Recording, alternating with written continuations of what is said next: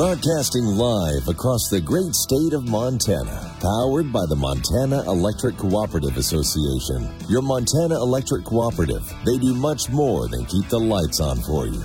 This is Montana Talks with Aaron Flint. Hey, I think he's actually speaking and giving his presentation in Billings right now. Dr. Pat Barkey from the University of Montana's Bureau of Business and Economic Research traveling the state with an update on the Montana economy and the Economic Outlook seminar.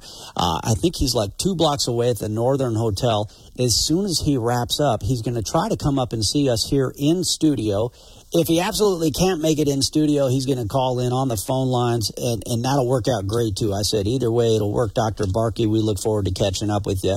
In the meantime, though, I thought, you know, some of our listeners are having withdrawals. We had such a great time at the SHOT Show last week with John Jackson, the Joker from Twitter hey, let's let's have him stick around, sidekick with us uh, while we take your phone calls a little bit here on this uh, Tuesday morning. And, and, John, thanks again for being back with us.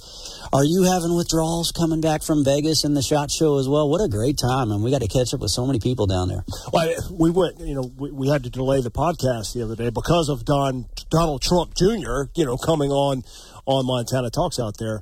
And then I was trying to tell them because they were asking me on the podcast, okay, what are you guys doing tomorrow? What, what's going on? And I said, look, guys, this is playing out so by the minute out there in Las Vegas. We really don't know. You don't know who's going to drop by, and you're going to be just interviewing them in a hot second, right? It's, it's really exciting the way that plays out. Yeah, like um, remember the WSI sports people that make the cold weather sports gear? So uh, the gal uh, with that outfit, uh, Taryn Dar, I think was her name, she posted a, fic- a picture with Vivek Ramaswamy. And I'm like, how the heck did we miss Vivek Ramaswamy? He was down at the SHOT Show. And I know he was at a party with Donald Trump Jr. a couple nights earlier because some of my Bozeman friends were there. But uh, yeah, we missed Vivek. I thought he would, if anybody would have come over to Radio Row, but that's all right. Well, and, and we missed uh, Rob O'Neill. What, what happened to him? I don't know. I, we probably would have had better luck at the casino. I think probably running into our buddy Rob. I thought, yeah, I wanted to have a cigar with Rob too, but uh, he didn't have his brother Tommy with him. So you know, Tommy's the real uh, cool guy in the family. There, uh, you know, his brother Tommy back in Butte. Nah, it's, it's a good time. I, I, love joking with those guys, but yeah, Tommy's on the radio in Butte, uh, one of our sister stations. There, great guy. So on the flight back, um, it was fun listening back on some of our conversations. I went back and, and listened to them again. it was just fun to listen to the coverage. But I also I listened to a podcast by Dr. Jordan Peterson. He's the renowned clinical psychologist in Canada who's been pushing back on all this woke, you know, transgender nonsense and, and everything going on in Canada, Canada under the tyranny of Justin Trudeau. He interviewed Eva Vlaardingerbroek, this Dutch uh, conservative young lady who's been fighting for the farmers in Europe. It was a fascinating podcast, about an hour and a half long. Absolutely fascinating the whole time. Yeah, Peterson was getting targeted by the old Twitter regime. If you remember, before Elon took over, they were after him, suspending him all the time, going after him all because they wanted to shut him up. Yeah, exactly. Now, of course, that's all changed. Speaking of getting beat up on Twitter, Governor Gianforte taking some some shots from conservatives on Twitter. We'll tell you what the story is there, and I'll give you some highlights about what they had to say about the farmer rebellion in Europe. Just some of the high points are incredible.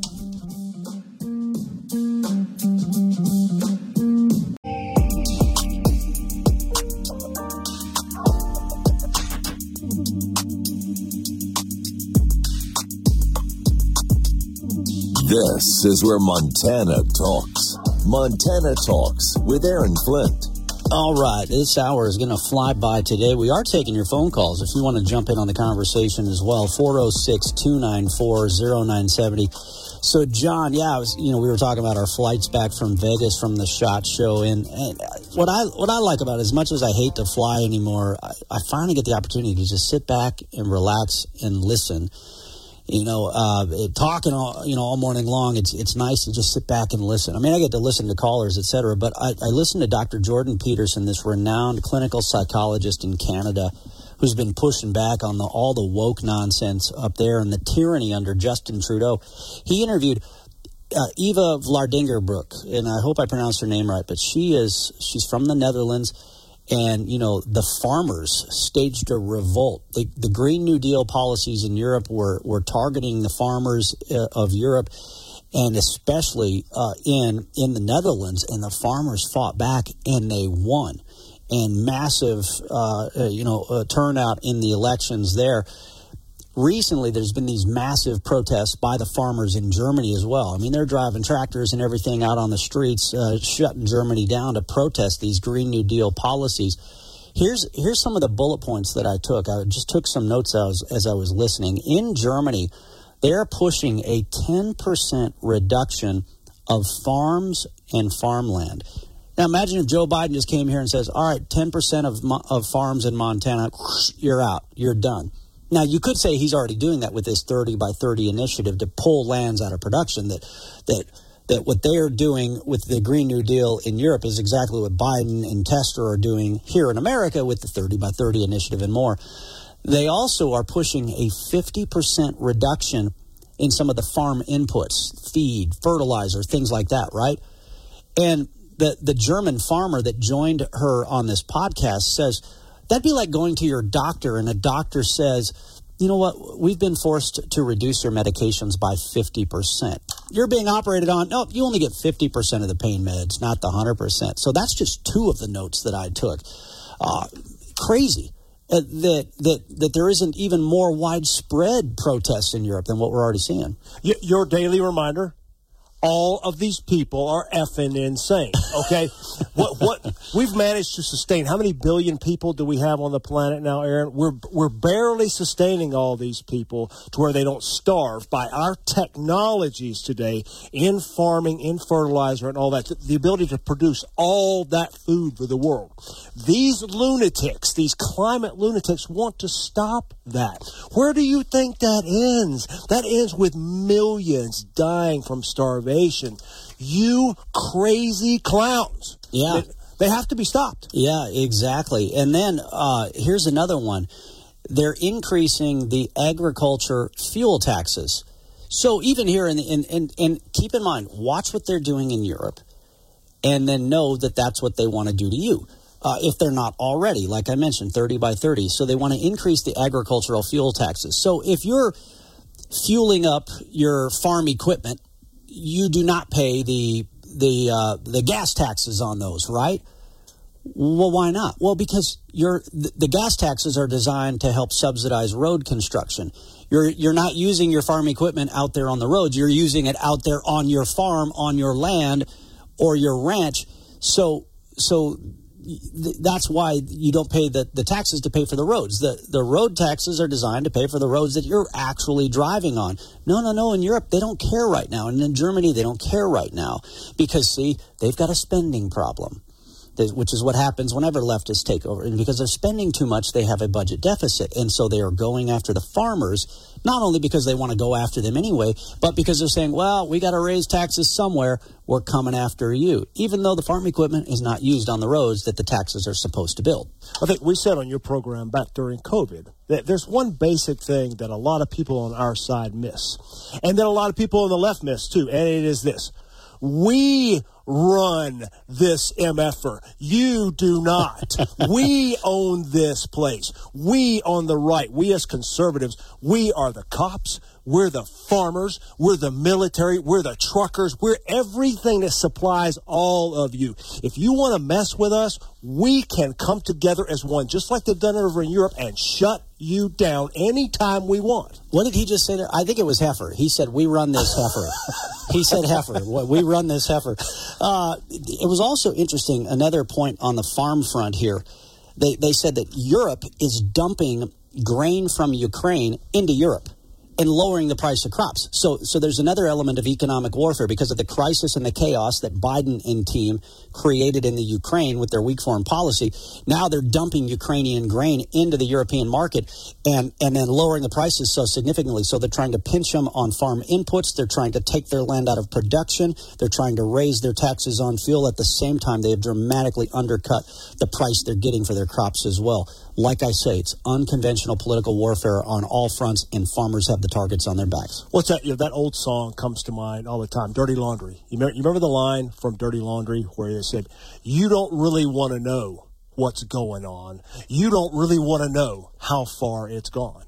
And you get into these subjects, you start getting down into the weeds on these subjects about how the com- the world's communists are attacking us at every level on all sides. Boy, it is it is really just overwhelming. A lot of times you just don't want to know about it. One other thing on the oil and gas front in Europe, frack, fracking, hydraulic fracturing. That's what uh, allowed us to start rocking the Bakken in Montana and North Dakota.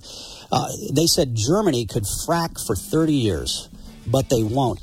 Spain Spain now imports double the gas from Russia than they did before the Ukraine invasion. So, uh, so again, they, they sit here all day and talk about Putin while they send him more money because they don't want to drill for oil and gas domestically. Boy, it seems like we've seen that happen here in America as well, doesn't it? Your call's next.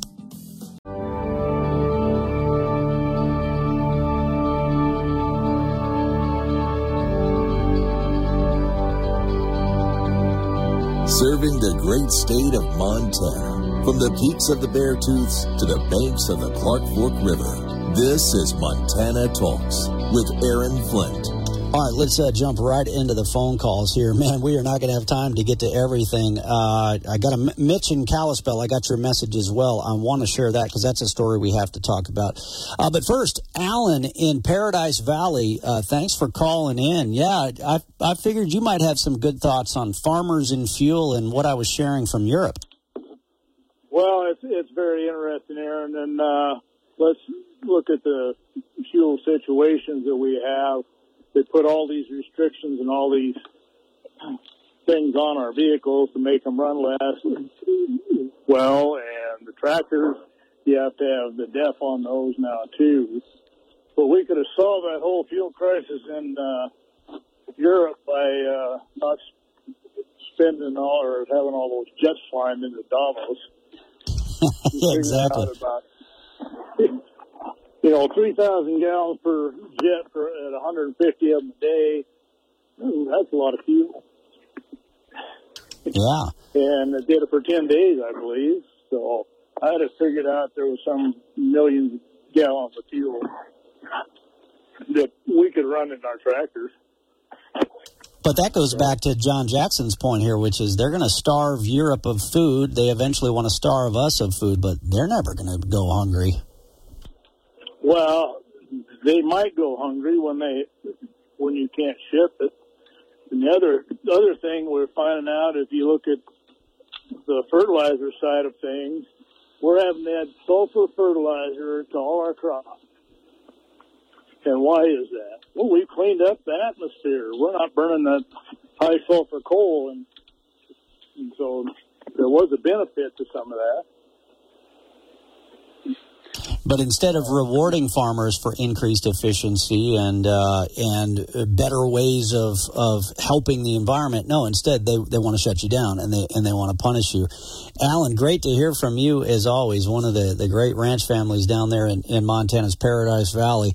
Uh, great to hear from you. Thanks for calling in, uh, John. The the quick point the the one line that I took that, that I wrote down, and there's probably a better way of saying this as I listened to that Jordan Peterson podcast was their virtuous intent leads to a mischievous reality or a dangerous reality that that because something about the way Jordan Peterson was describing from a psychological perspective what they're doing because they think they have all this virtue that they're trying to help the environment. Well, even if they have a virtuous intent, it leads to a very dangerous or mischievous reality. I, I see. I take the other tack on that, Aaron. I don't think now. True enough, there are some of these people that are that are really stupid, but what they're doing, they they know exactly what they're doing over there. They are trying to the key players. Yeah. Oh yeah, they know exactly what that. This has nothing to do with the climate. They are trying to control you. They want to control you, uh, shrink the middle class, eliminate the middle class, have all poor and just a select set of rich people, and now they can control you with the food. That's I mean, that's that, what he that's what Eva Vlar Dingerbrick was yeah. saying. How is this is this is about destroying yep. free markets and pushing everybody into the, the servant class and, and, and into a more socialist style yes. government. Uh, yeah, no, yeah, well said. Uh, Sam in Lewistown, great to hear from you. Yeah, they are. We are losing ground, land, farm production, ranching production every day between the American Prairie Reserve, uh, out of state money coming in, buying up these ranches for hunting, and young farmers and ranchers can they can't even come close to going and buying a piece of ground, uh, and there's so many regulations, and it, it's such an uphill battle. A lot of the next generation doesn't even want to get into it, and yeah. you've been squeezed it, on all sides. We are losing. I don't know. I don't know what the percentage is, but we're losing uh, farming and ranch ranches every day in Montana. Um, exactly right. It's re- it's reality. And yeah, and you're and you're being squeezed on all sides, as you pointed out. No, very well said, Sam. Thanks for the phone call. And uh, you know, and by the way, the very same people they're doing that on purpose. By the way, the very that's why the very same people that are backing the American Prairie Reserve to remove those lands out of production are the same financial backers of, of what's going on in Europe and these other Green New Deal policies. They're simultaneously shutting you down while they figure out a way to line their own pockets with these Green New Deal scams. Uh, let's go to Chet in the Gallatin Valley. Chet, what's on your mind this morning? Good morning, fellows. Hey, this one uh, is absolutely over the top for me that I read over the weekend. And I'm sure you fellows have traveled, and all the major natural history museums – whether it be the Smithsonian or the in New York, Chicago, and L.A. They're closing all the Native American wings. They're trying to change history on us again. They're, they're covering everything up. And I was just wondering if, you know, I'm sure we have a lot of good Native American friends that tune into you guys, if some of them could maybe, uh, you know, call in and say, what is happening on mm. this? Good point. Yeah. Uh, and we do have so many great friends uh, listening. Yeah, uh, Native American listeners, yeah, friends yeah. on the reservation. Yeah, it, it does seem like just like pull, just like pulling down all those statues back all over the country. They want to erase our history. And and they want to erase Native American history, and they want to and and they I I mean I, I said this about this this southern border invasion that they want to replace you. They want to replace all of us with people from these other countries, Native Americans included. And so, yeah, the fact that they're trying to erase this history, cover it up. Why, why do you think that the Blackfeet Nation was, was the nation that that that had the honor of the Washington Redskins logo, but oh, a bunch of white liberals led by George Soros call it offensive. So we're supposed to let the white liberals remove this honor for the Blackfeet Nation? I mean, it's it's so symbolic, isn't it? All right, let me sneak in another caller here. And uh, uh, Chet, thanks for waiting. Thanks for the call. Uh, Gordon in Billings. Gordon, what's on your mind? I just have a conspiracy theory on the border. When Obama was in, they brought up all this ammunition and firearms. And then Trump got in, and the border was closed. If Hillary got in, the border would have been open. Now they're opening it again with Biden, and they're letting all these young men in. I think that's Biden's army for the uh, revolution that they are planning. Well, clearly, there. Look at California. Before California started having all these illegal aliens, California was a, a pretty cool place, right? It was a thriving place. Now it's an absolute disaster because of what? Because of elections elections destroyed California, but what helped them do it? Illegal alien inflows into California. John, you were actually just talking to me about that earlier about these, ma'am, it's ma'am, military aged males flooding across our southern border. Describe these ma'ams uh, that are coming across. Yeah, picture of them that they, they were uh, detained by Texas authorities the other day. It's probably about eight of them. And they, they're standing there. They're all 20, 30 year old males in shape, short haircuts, well dressed, with combat level, like the kind of packs that we had in Afghanistan, those tactical packs, all sitting in front of them. MOLLE gear straps on the side, everything. Yep. Yeah. Mm-hmm. Well, they could have gotten that out of Afghanistan because we left $85 billion of equipment left behind. And we know those guns are not just going to our, our adversaries in the Middle East, but they're also going to Al Shabaab, Shaba, in, uh, in Somalia and elsewhere as well. Inside joke. I'm Shaba on that one for you. Um, okay, got this message from Mitch in Kalispell, and I know we're going to run out of time, uh, but this is a huge story. I've already got a big story on our Montana Talks website. If any of you missed it, uh, yes, I've heard about this story. Yes, I've covered this story. I actually interviewed the mom in this situation. But here's the message from Mitch in Kalispell. Who in the state government is accountable for the young girl being taken from her family in Glasgow and sent to, it's actually Wyoming, sent to Wyoming to transition to a male? Uh, you know, you can't drive as as a young lady, but you can permanently change their identity. This is a story you would expect to see from California, but it's taking place right here in the last best place of Montana. So, um, so yeah, this is a big story. Governor Greg Gianforte uh, is getting slammed by a lot of prominent conservatives on Twitter right now over this story, including the libs of TikTok. Christopher Rufo is also saying, "Hey, why are we seeing a story like this out of Montana, not California?" Long story short I, I, interviewed the mother, full audio on our Montana Talks website. So, so the, their daughter ended up having to go into a treatment program. CPS removed the daughter from the home. They put her into a treatment program, but now they've got chest binders on her. They're referring to her as a boy and, and allowing her to identify as a boy in this treatment program, uh, which is very concerning because that could cause lifelong harm for for that young lady. But but the governor res- responded with a lengthy thread on Twitter. I don't know if you saw his full response, John. I did, and there are multiple levels to this. I have experience. I have worked with CPS here in Montana a bunch of times, and I'm here to tell all y'all right now, they can't do enough.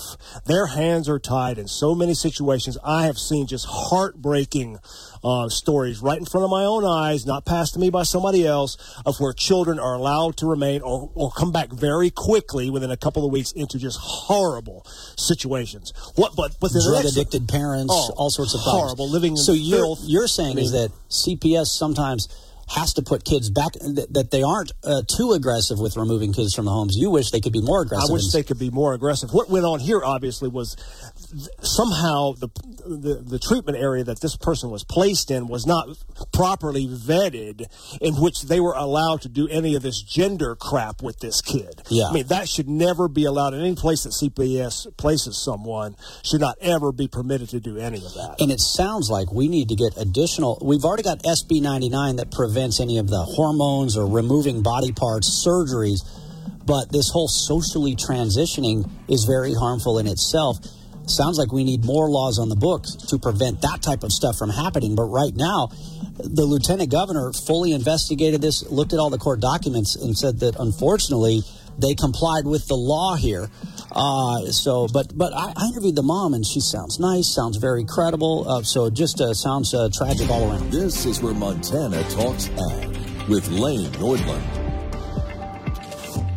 This week, I'm broadcasting from Orlando, Florida at the Cattle Industry Convention and NCBA Trade Show. At the conclusion of this year's event, Wyoming rancher Mark Eisele will become president of the National Cattlemen's Beef Association, and he says he's humbled to represent the nation's cattle industry. It, it's humbling, and there is weight on the shoulders to help producers. I know because I was one of those producers who needed help, and between my local, my state, and the national organization, they pulled us through, made us better for it. I need to pay that debt forward.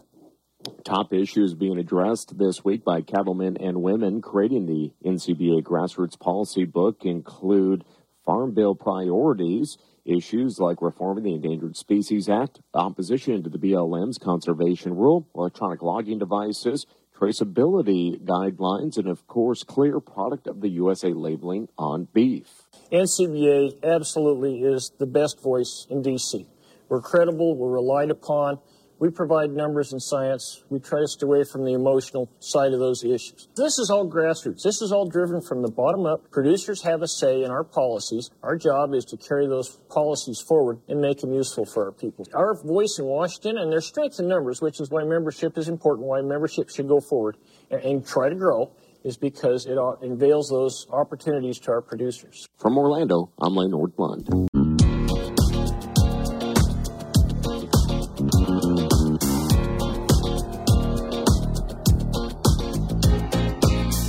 This is where Montana talks. Montana Talks with Aaron Flint.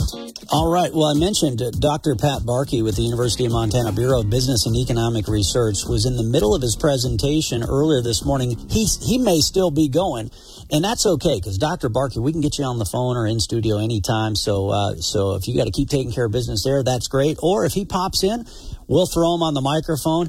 And if he doesn't, hey, we'll just keep taking your phone calls and, and keep mixing it up here with John Jackson, the Joker from Twitter, uh, who was with us in the first half.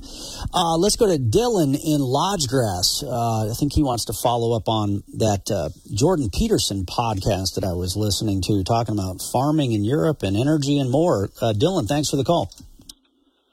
Good morning, Aaron. It's good to be back on with you. Great to have I you. got I got to apologize here at the at the very beginning. I've not caught you as much as I need to, as much as I, I like to here in the mornings. But uh, yeah, so after I left Red Lodge, uh, I went out to North Dakota and uh, worked in the oil fields for about eight months until I got this business opportunity that I'm at in Lodge Grass now. But uh, the the fracking, that oil industry, I mean, it's crazy. It's the dirtiest job you've ever been, you've ever had or been around or whatever, but it is so neat to be a part of that. And they can frack, frack things and just keep going. One of the wells that one of my pushers was telling me, one of my, one of the wells they did like back in 2011, they just refracked it and re, and are re, you know, re got it going. That's you right. Know, just, just, Where they going in and crack it again. and, and pull some oil, more oil out of there. Yep, and it was and it was pretty neat too to be. We were we were part of some of the longest uh, wells er, ever drilled down over there in North Dakota, 20, 27 some thousand, 29 some thousand feet. You know, and it's just amazing. It's cool. It's a crazy job, but it's it's cool to be a part of. But uh, it's it's just crazy. Yeah. And so when you talk about, so I, I was talking about how, you know, Spain has imported double the gas from Russia than they did before the Ukraine invasion. Germany could frack for 30 years, but won't. I mean, you know, and, and again, like, uh, are producers continuing to produce oil and gas? Yes, especially when the prices are, are up significantly. But what I'm more interested in is we need to get more production in the works. We need more rigs out there getting punching more holes into the dirt to really uh, have American energy dominance once again. Oh, that's exactly right. It's it's so crazy. We were talking, and we can drill so much faster now than even 10, 15 years ago. Um, talking about drilling wells in in 20 hours of of the drilling process, not counting all the the extracurricular activities got to go on there. But instead of you know 15, 20 days per well, you can drill more wells with one rig now than you could 10 years ago. So I mean, it's Yeah. you can keep going. It's fascinating that that technology. Similar with agriculture. I mean, you know, who would have thought uh, this revolution in the pulse crop industries and how wheat farmers, instead of just leaving the the dirt uh, fallow, uh, could instead put another crop in there. Uh, I mean, uh, you know, technology, research, uh, it's key to feeding the population. But uh, Europe wants to shut it down, and so do the leftists here. Hey, Dylan, thanks for the phone call. Great to hear from you again. Thanks for calling in. We do now have, I, I wanted to get to more more callers, but we do now have Dr. Pat Barkey from the University of Montana's Bureau of Be, uh, Business and Economic Research on the phone lines with us, uh, just a couple of blocks away. But Dr. Barkey, we appreciate you calling in. I, I, I imagine you just wrapped up your presentation over there. Uh, thanks, Aaron. Now we're right in the middle. I got uh, the middle innings. I've got a, I'm a closer too. So uh, yeah, some great calls there, interesting conversations. I we uh, we of course are doing our annual show and trying to get people a report card on what I think is the most underreported story out there, and that's what's going on with the state and local economies. Not too many people are really aware of what it looks like, at least from the from the high level view, and that's what our aim is is to is to give people that uh, that update on exactly what's going on. It sounds like uh, you know I was able to catch up with uh, uh, with Evelyn Pyburn from the Big Sky Business Journal uh, on uh, Monday morning, and she's been listening into some of your presentations that you've already been holding across the state, and it, it sounds like what, what your report is like. like the, the real big picture is, hey, that explosive growth that Montana saw post COVID nineteen with the influx of, uh, of of legal migrants, shall we say. Uh, that that explosive growth is now starting to taper off, but still growth nonetheless. Is that a good summary? It's a good story. Uh, you know, it is it is a lot slower growth. Uh, it looks really like 2021 was a peak year for Montana. Not so much for wage and salary folks. Uh, there, the uh, hours and wages and, and employment security is pretty good. Big change for Montana business owners. It's uh, definitely showing up in tax revenues. I don't want to out Evelyn too much, but you know, Evelyn is perhaps the only person I know that has been to every single one of our 49 economic outlook seminars except one. So she's no great. Isn't she's a saint? I tell you what, and she's so good with business news and and policy issues and everything. She's just always fascinating to talk with, uh, and uh, and a great family as well. Um, so I know every time you do these, not only are you giving uh, uh, information in your presentations, but you always learn something when you get out on the road as well, or or you kind of notice what stands out to the crowd. Was was there anything you said today where you could see the crowd kind of perk up, or that, that they took particular interest in, or something that that these crowds have been saying to you at your various stops already? Well, I tell you, it's hard to hard to judge, but I think there's probably two uh, kind of wow pieces of information. Uh, the first is when I told people that 28% of work hours in the U.S. economy are remote. Okay? It's kind of astounding that it's that high, but that's the reality. Uh, another thing uh, is clearly from a totally different part of the presentation is some of the information that's coming out on how the U.S. is doing in life expectancy and what COVID has done. It's a, it's a little depressing, but it's something you need to know and uh, it's been a little tough. I mean, we've we've had a a pretty big hit to life expectancy that is not just COVID. It's it's it's opioids, it's uh, traffic accidents. Who knows what it is? But uh, that's just two totally different, isolated pieces of information that I don't think a lot of people knew. And, well, and, uh, and, in Montana, where we have a more elderly population to begin with, uh, speaking of Evelyn Pyburn, we were talking about how now it's not just the baby boomers that are retiring. Gen Xers are starting to talk about retirement, but when you look at one third of all Montana voters are baby boomers, and what happens when you know when those gen, when that generational shift happens from a from a standpoint, you know the the, the massive uh, you know uh, senior living homes in in Billings and Great Falls and elsewhere, do they eventually turn into you know young people apartments? Yeah, that's that's a good point. That's that's a little bit of a slow motion story though. But you're right. I mean, it has a, has a ton of force to it, and it's not going to change just tomorrow, but it's already changed just quite a bit. You know, speaking as a baby boomer myself, and I, I want to say we're not going anywhere. that's right. That's right. and thankfully so. Thankfully so. Well, you're a stubborn group. That's that's one one thing. We know I'm joking. Uh, so, uh, you know, I was in Las Vegas for the SHOT Show last week, the world's biggest gun show, and it was great. We had the CEO of Bricksteel Defense come and join us on this show. And, you know, they're doing that $125 million investment in Glendive, Montana. And the consistent reaction I'm hearing from everybody is Glendive needed this. Glendive and eastern Montana really needed this because we've had explosive growth in the west, but parts of the east have been struggling. Yeah, it's kind of a blessing. I wouldn't say there's definitely no curse to that, but there's a challenge when you have a community like Glendive or you have what's going on with VCOM in, uh, in Lewistown, is that these, uh, these folks who, of course, want to locate here because they like, they like Montana. They like the work ethic. They like, uh, the way our state works. But finding places for those folks to live, uh, finding ways to expand the public infrastructure to support that kind of expansion, even though you know, that's pretty modest by Bozeman or billing standards, but you know, for Glendive, that's a big that's a big deal. So uh, it's a good challenge to have, but uh, it's going to be one that, that is challenging. By the way, there's there's very quietly, not in those big chunks like you're talking about, but there's very quietly been a lot of growth in some areas that haven't grown as much, uh, mostly because of that stat I gave you about remote work. Yeah, I mean, you you put it together with kind of lifestyle and uh, cost of living, particularly housing. Uh, and some of these places are, are more competitive now than they ever have been in the last few decades. Well, that's right. Well, like I before I was in Vegas at the Shot Show, we did our show from uh, from uh, you know a new restaurant in Worden, Montana, and the main street is is hopping.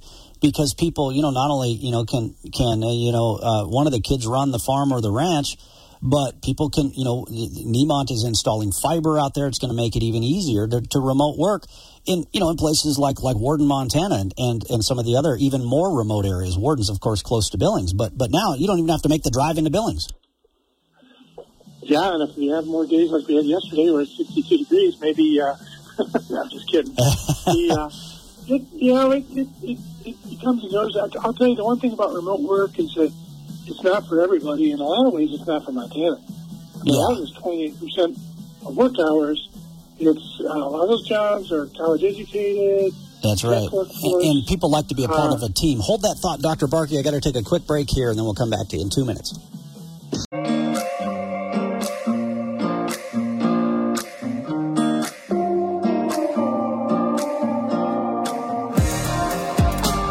Broadcasting live across the great state of Montana, powered by the Montana Electric Cooperative Association. Your Montana Electric Cooperative, they do much more than keep the lights on for you. This is Montana Talks with Aaron Flint. All right, we still got a couple callers holding on, so I want to try to get to them with a lightning round before we wrap up the hour here. Uh, and hey, first off, yeah, lots of ground uh, that we can cover here with Dr. Pat Barkey from the University of Montana Bureau of Business and Economic Research. His statewide tour continues Go to economicoutlookseminar.com uh, to find out where their next stops are going to be. So you can go and, and, listen in on the full presentation and take part as well. Dr. Barkey, before we send you back out to be the closer uh, for the seminar this morning, um, green energy. I was talking a lot about Europe. Apparently, that's a big part of what you're talking about this morning as well. Yeah, we're just trying to take a kind of a bite of, out of a big problem, and we're just trying to say, what the heck would it take if all these uh, very ambitious goals people are talking about, if they're going to happen, what would it take? And we're also trying to understand what it means for Montana. Uh, we're a state that mines a lot of minerals. A lot of these technologies use a lot of minerals. You know, you kind of connect the dots there, and it's uh, it's not all bad. You know, it's it's it's uh, it's expensive and it's uh, it's a little bit top heavy in terms of people mandating things. But it could be some nice opportunities for Montana. Uh, again, we're not advocates for it. We're just trying to keep score and understand what it means. Yeah, no, that's that's interesting, and yeah, I, I'm all about. Hey, let's. We need more electricity. We need more energy. Period. So let's stop talking about shutting down Colstrip or blocking a natural gas plant, and let's talk about having that and that and then you want to add some other stuff? Well, yeah, let's add some other stuff too. We need more electricity, not less. Well, Dr. Barkey, thanks for your time. Great to have you on this show. Always good to see you in person, but but either way, we just wanted to hear the information. So even though you had to phone in, that's all right. That was great. Appreciate it. A couple callers still on the phone lines here as well. Let's see. Paul in Whitefish. I, uh, oddly enough, I think uh, our previous conversation ties in with uh, with the current one. What did you want to share this morning? Well, first of all, we're fighting the wrong fight we need to remove their weaponization of global warming climate control. That is the false narrative. If you put that same formula of carbon dioxide on Mars or Venus, you'll see that the temperature of those planets would be astronomically higher because of all the carbon dioxide they have in it. It's a dead thousand percent lie. There is no way the tiny amount of carbon dioxide can raise the temperature of this planet. But they're using it as a gun to shoot us with. And to undermine everything and, and to undermine the, the American economy, the global economy, and much more. And, and yet they say nothing about China and the Communist Chinese. Uh, all right, Paul, great to hear from you. Thanks for the call. Thanks for waiting around as well. Uh, just about out of time. We got Lucas Schubert in Kalispell. I think Lucas wants to talk about that story out of Glasgow, Montana. Uh, Christopher Rufo with the Manhattan Institute. A Montana family is alleging that the state government forcibly seized their daughter and sent her to Wyoming. Uh, and so, and, and now in this uh, so called treatment facility, they're treating the young girl like a boy. Uh, Lucas, what did you want to share? Thanks for calling. Hey, yeah, it's Lucas Schubert running for state house, and this whole story illustrates why I'm running for state house in the first place. We're the last best place, but even here, this ideology, this woke, you know, awful far left ideology, whatever you want to call it, is already seeping into our government and to, into our courts. And we need to act now. There's no time to sit around playing with our feet. So, two things. One, I immediately call on the governor to take action in DPHHS to make sure that this never happens again with Montana Child and Family Services. Okay, there needs to be change in the organization, be it firing whoever was responsible for this, be it rule changes to ensure that this never happens again, where a child is taken away from their parents because the parents don't want to conform to their false claims of being the other gender, which, as you pointed out, do way more harm than good in the long run. Well, and, and, even if, and we don't know the full, I don't know the full situation here. Uh, he, uh, the governor on Twitter says that Lieutenant Governor Juras investigated this and said that unfortunately they complied with the law. So, uh, you know, we need to go further than SB 99 and stop this harmful social transition from taking place in these facilities as well. 100%. I also think, uh, you know, it, maybe this will also further conversations. Uh, uh, Jennifer Carlson, a state lawmaker out of Manhattan, is trying to reform, you know, CPS and DPHHS. And so I think those are conversations that need to be had uh with regard to this uh, very type of story.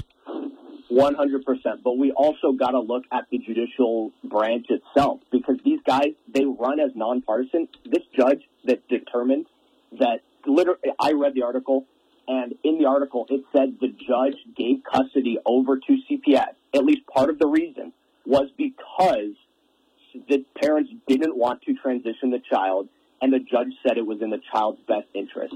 This is this judge should never be in Montana jurisprudence ever again. Do you remember Frankly, the judge's name? Do you remember the judge's name by chance? Because I, I, I, interviewed the mom. No, it wasn't in the article. okay, I interviewed the mom in this case, but I know one of those highline uh, judges is uh, was an appointee by former Democrat Governor Steve Bullock, who is of course a big fan of all the transgender uh, propaganda stuff. But uh, but I'm not sure who the judge is. But uh, hey, Lucas Schubert, thanks for calling in. Sorry we're short on time, uh, but folks, if you want more information on this story, you want to hear the family's perspective, I interviewed the mom and I've got the full story, including the video that the judge ordered to be taken down off of Facebook. Somebody put it on Rumble. I've got it on our Montana Talks website right now. Uh, that story from uh, from over a week ago.